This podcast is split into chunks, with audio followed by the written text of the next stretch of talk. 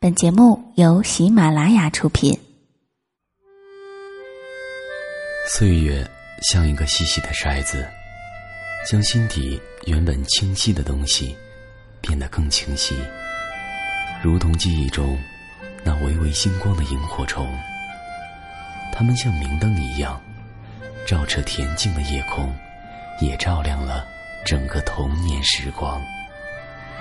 让我们同蓉蓉一起背上爱的行囊，在萤火虫日记里重新找回那充满无限遐想，如梦境般流萤飞舞的夜晚。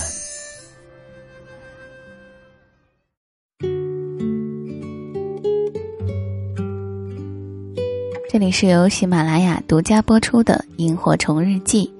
大家好，我是蓉蓉。嗯，上周呢播出了《萤火虫日记》的第一期节目，呃，看到评论里有朋友问说，蓉蓉这个节目会一直连载吗？那就索性再为大家介绍一下这档新的节目。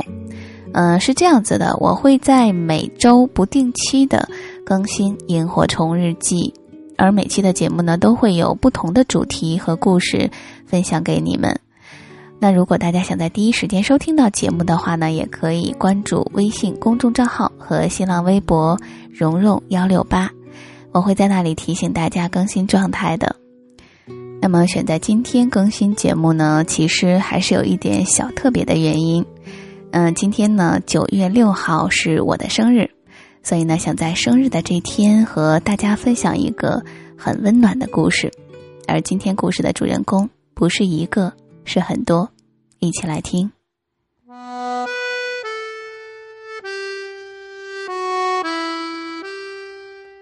当我跟别人讲起这个故事的时候，我总开玩笑说，你们永远不知道，在凌晨一点到五点的快餐店里会发生什么。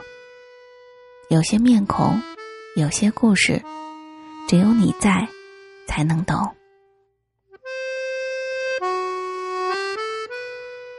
这是我经历的一个很漫长的夜晚，十二月十八日，多伦多夜。去匹兹堡的车是凌晨五点四十，因为地铁两点就停了，想着说到时候没有车从学校到车站了，索性决定在车站过夜，待到发车时间。出发前计划了这些，就在电脑里下了不少的美剧，看得正起劲儿。抬头约满一点多的时候吧，车站里的工作人员嚷着赶人了，车站要关门了。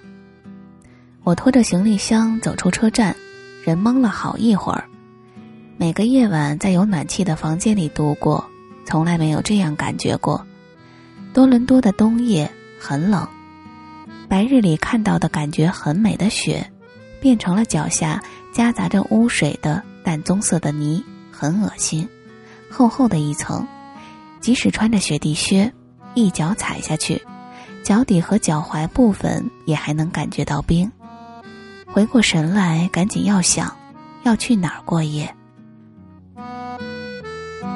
走了好一会儿，终于找到了一家快餐店，二十四小时营业的。走了进去，看到入门的那张桌子有一位黑人大叔坐着，他眼巴巴地看着每个走进来的人。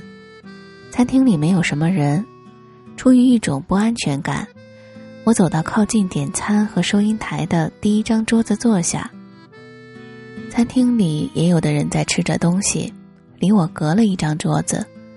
我坐下后抬头看了餐厅另一边的那一排桌子，第一和第三张分别都有人趴在那儿，桌面上没有东西。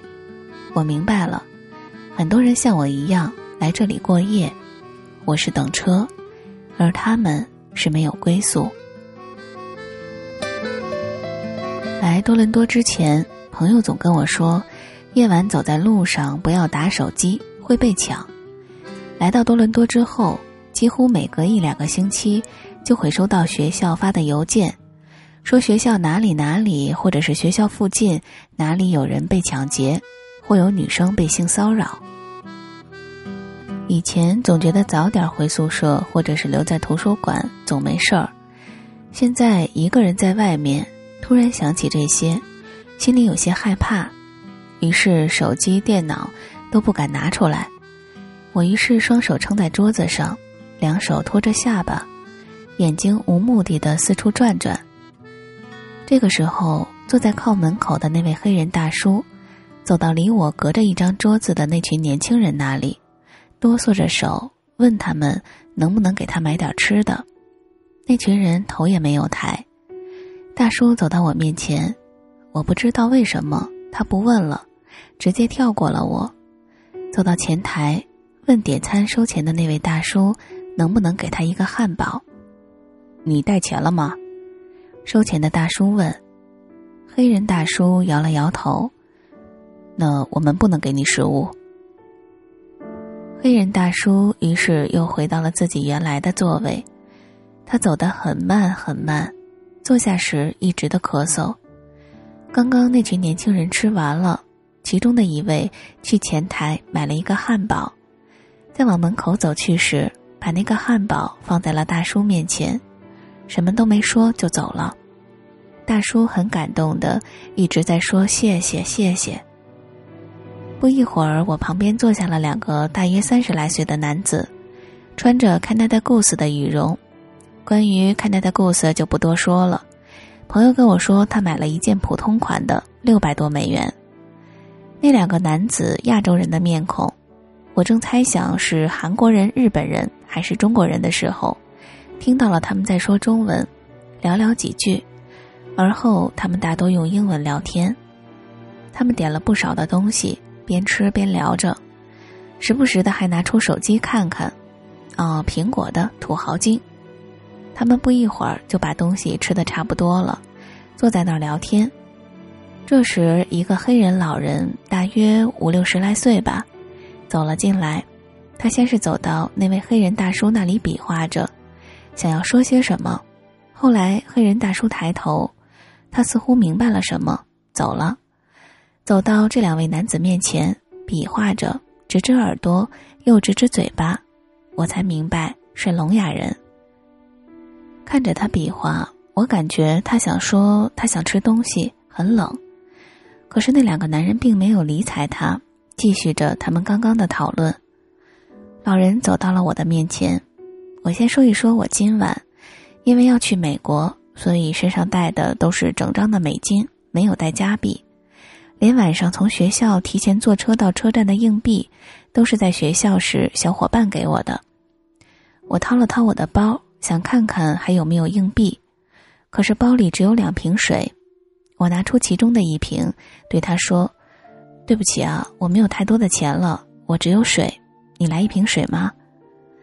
老人不住地点头，接过水，双手夹着那瓶水拜了拜。我知道他在说谢谢。我旁边的两人起身了，我以为也许他们中有人会像刚刚那群年轻人里的那个人那样，要走时才去买些东西给这些在冬夜里流浪无处可归的人，然后不等别人说声谢谢便走掉。但没有，他们起身整了整衣服，径直地走了。我明白，帮与不帮不是一种义务，我们没有权利要求别人去做些什么，也没有立场去期待别人做些什么。大约两点半左右，两位少年走了进来。我以为我会一直地记得那天晚上他们的穿着，然而在我写下这些文字的时候，却发现我唯独记得的是他们的脸和那天晚上我刚见到他们的时候对他们在心里的描述。我记得他们穿着不合身的衣服，超大件的外套裹着小小的他们。我记得他们穿着不合身的裤子，长长的裤脚沾满了脏脏的雪泥。我记得他们穿了一双很漂亮很新的球鞋，鞋子的标签仍然挂在那里，没有扔掉。是的，那时我在想，他们的衣服也许是偷来的，也许是捡来的。他们在我旁边的第二张桌子坐下了，也是最开始那群年轻人坐的位置，他们俩把口袋里所有的硬币都倒了出来，数了半天，走到前台看了看餐板，很开心地说：“太好了，我们可以买两人份了。”付完钱，他们在等餐的时候，他们又数了数手里的硬币，然后他们走向餐厅里的每一个过夜的人，问他们要吃些什么。角落里那位一直趴着睡觉的老人说他只要一杯咖啡。他们走到了我的面前，问我他们能给我买些什么。我一时不知道要说什么，愣愣地看着他们。哦，不，不用了，我很好。我用力地摇头，想要让他们相信我不需要。他们给在餐厅里的那些过夜的人都买了热饮。在端着他们的食物走向他们座位的时候，稍微大一点的那个男孩给我放了一个两块钱的硬币。你能想象吗？他们一个硬币一个硬币地数着，为能够买两人份高兴了好一会儿，却给餐厅里的其他人买了热饮。我一时不知所措，赶紧把那两块钱的硬币塞回他手中。我的心里不知道是什么样的滋味，但我知道的是，在那一刻我很感动，很感动。太谢谢你了，你真好，我很好，不必担心我。你确定吗？大男孩拿着钱看着我。是的，我确定。我哭笑不得。随后又进来了两位年轻人，应该只比我大几岁，买了吃的，直接坐在了我旁边，边吃着边跟我搭话。你要在这里待一个晚上吗？我没有说话，点头。我不喜欢这里的画，你看那边的画和餐厅都不搭。他指了指周围墙上的画，画里是各种各样的蓝天白云，颜色是很亮的淡蓝色和白色。我笑了笑，因为不想搭话，我直接说：“我不太懂艺术。”那个男生想接着说些什么，坐在他们旁边的那两个少年，较年轻的那位对着这男生喊话了：“嘿，说你呢，她是我的女朋友，离她远点儿。”我忍不住地笑出了声，哼，小屁孩。男生开始转过头去问他们：“你们几岁了？这么晚了在干嘛？你们上学吗？”“不上学，上学要钱。”“你们两个应该去上学。”于是男生给两个小孩讲了不少道理，为什么要上学，上学是什么样的，上学有什么用。我在一旁听着，微笑着。两个男孩问男生：“你们喝酒吗？”然后打开他们的背包，向他们兜售包里的酒。“只要八美元。”男生接过他们的背包，认真地看了看里面的酒，怀疑地问道：“这是你们偷来的吗？”“不是。”很干脆的回答，却又不响亮。“这是我们表兄自己做的。”男生最后摇了摇头说他不能买。我能理解他的怀疑。俩男孩索性坐在了我对面跟我聊天。我问他们几岁，一个十六岁，一个十四岁。男生在旁边时不时地搭一下话，他刚去玩 party， 喝了点酒，来吃点东西，然后回去睡觉。男孩接着问我在这儿干嘛，我说我来等车，我的车是凌晨五点多的。男生吃完东西，桌上还剩了半盒薯条，他问了俩小孩要不要，小孩犹豫了一下，男生竟然也问我要不要。我皱了皱眉，是的，今晚是个什么情况？我难道看起来这么需要帮助吗？虽然我心里很是郁闷，先是小孩给了我两块钱，现在又是别人问我要不要他吃剩下的薯条。补充一下，我没有很邋遢地坐在那儿，身上还穿着名牌的羽绒服。也许是因为无所事事，因为不敢玩手机和电脑，一个人在那儿发呆，可能让人看着觉得可怜。男生似乎看到了我的皱眉，改口说：“或者我可以买一份新的给你。”我很肯定地回复他说：“我不需要。”男生又问小孩需不需要给他们再买些汉堡包。小孩犹豫着，能看出他们很想要，他们也许刚刚没有吃饱。男生二话没说，于是去排队给他们买汉堡。男孩跟他说，我还想要一杯咖啡。还要一杯咖啡？男生对着前台喊着。男孩对我说，你需要咖啡？我又呆了，再次跟他说没事儿，真不需要。你还要等好几个小时呢。他还记得，我要等车到五点多。我直接跟前台准备付钱的男生说，我不需要咖啡，他们想给我买咖啡。如果可以，角落里还有一位留宿的人，你可以给他买点吃的吗？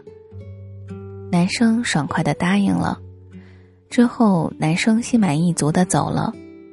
我不知道用心满意足对不对，至少那时我感觉是这样的。男孩们接着跟我聊天，我问了他们为什么不回家呢？较小的那位有点激动，你刚刚是提到家了吗？于是他们跟我讲了很多的故事。十四岁的那个男孩说他还能住在一个类似孤儿院的地方，但是大一点的那个就不能了，得自己租房子住。现在房子租期到了，没付钱，他不能回去了。他们说每年快到圣诞节的时候，他们都会出来卖东西，因为有人会买。十六岁的那个男孩特地给我看了看他的鞋，问我漂亮吗？我说漂亮。他说，你知道这是什么牌子吗？我摇了摇头。他很激动地说，这是乔丹呀，你不知道乔丹吗？迈克尔乔丹。你从来没有玩过篮球吗？你从没看过篮球比赛吗？他们跟我说了很多很多。你要是问我，我能说出他们告诉我的很多小细节，还有关于他们的故事。很奇妙，我从来没有想过我能这么牢牢地记住陌生人的生活情节。我问了他们各自的名字，而且念了好几遍，也让他们告诉我怎么拼写他们的名字。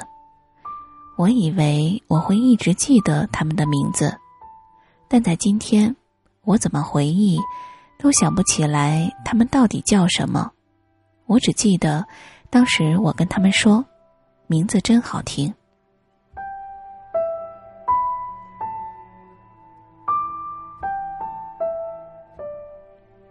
三点多的时候，他们跟我说要陪我等到车来，我说不用，心里挺开心的。小小男生也懂得怎么保护女生。我想让他们早点回去睡觉，正想跟他们说回家的时候，家这个字眼却卡在了我的心头，怎么都说不出。我想了想，跟他们说已经很晚了，回去吧，我没事儿。就像先前那样，他们小小的脸庞写满严肃与认真。你确定吗？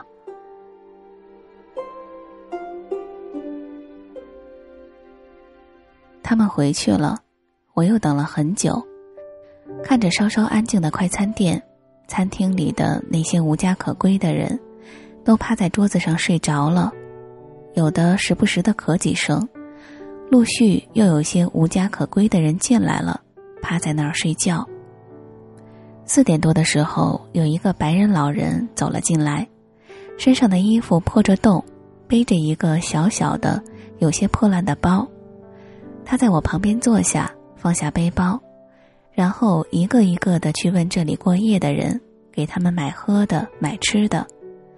他付钱的时候，前台收钱的大叔对他说，你不需要做这些，他们会习惯的。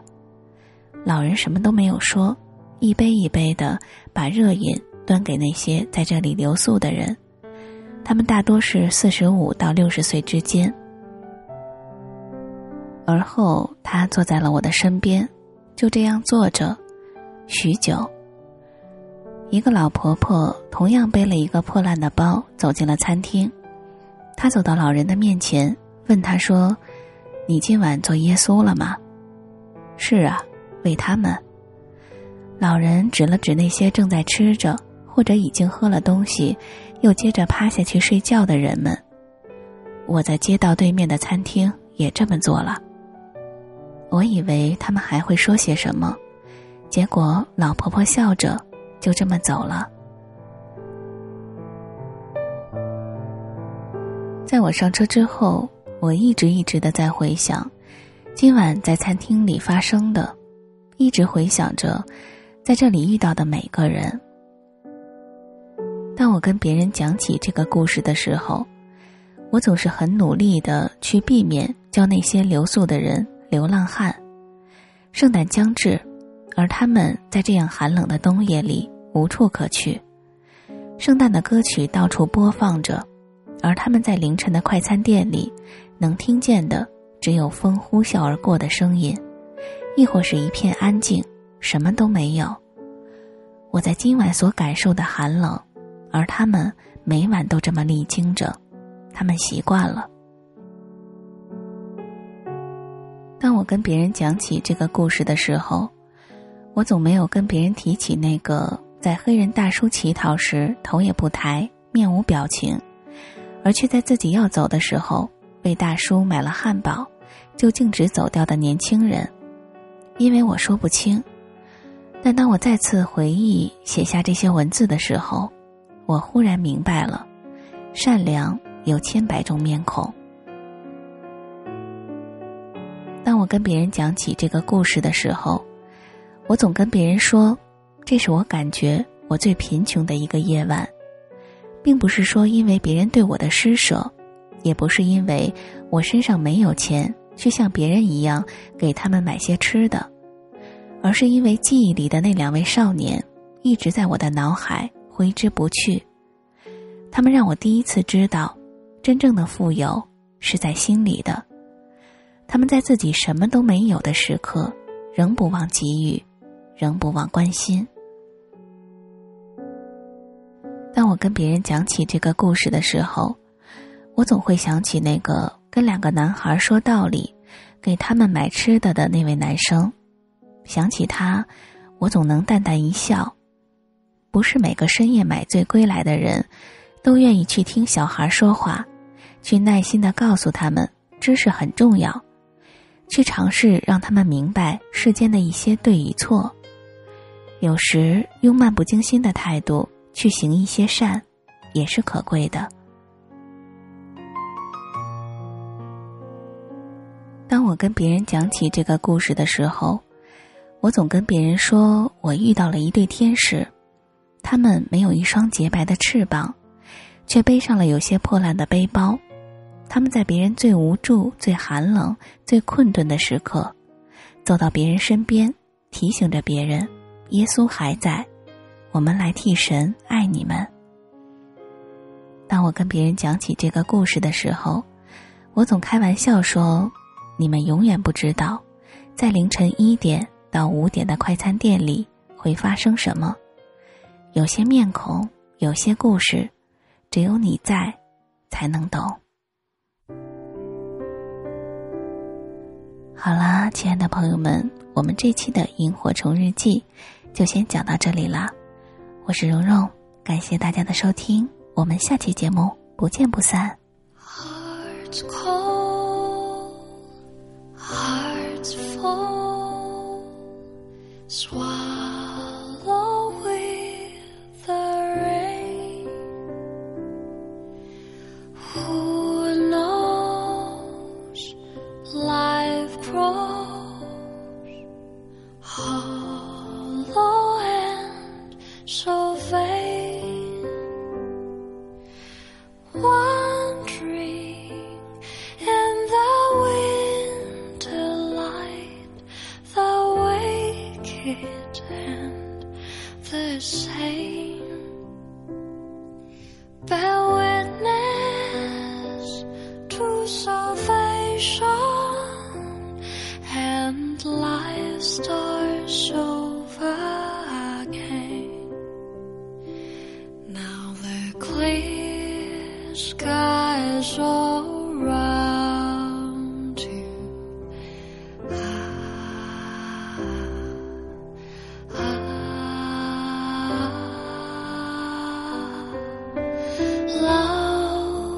shadows will surround you. night. Star glow in the twilight. Tell me true. All whispers and I will follow till you love me true.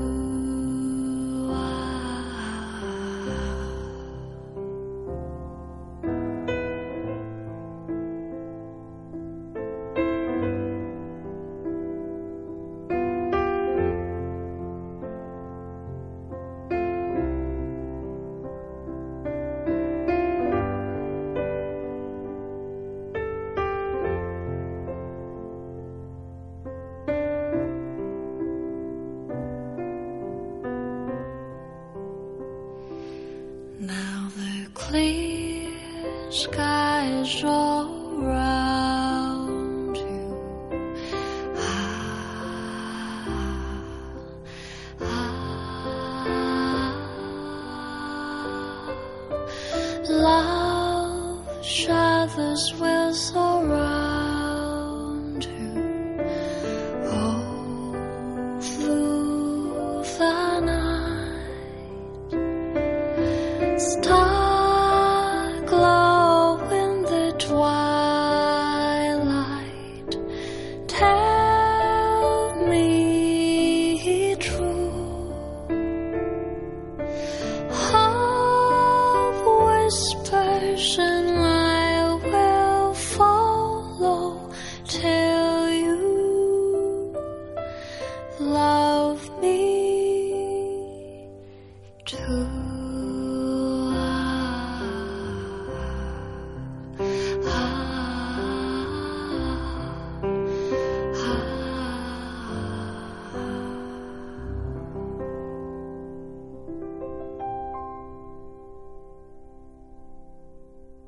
喜马拉雅，听我想听。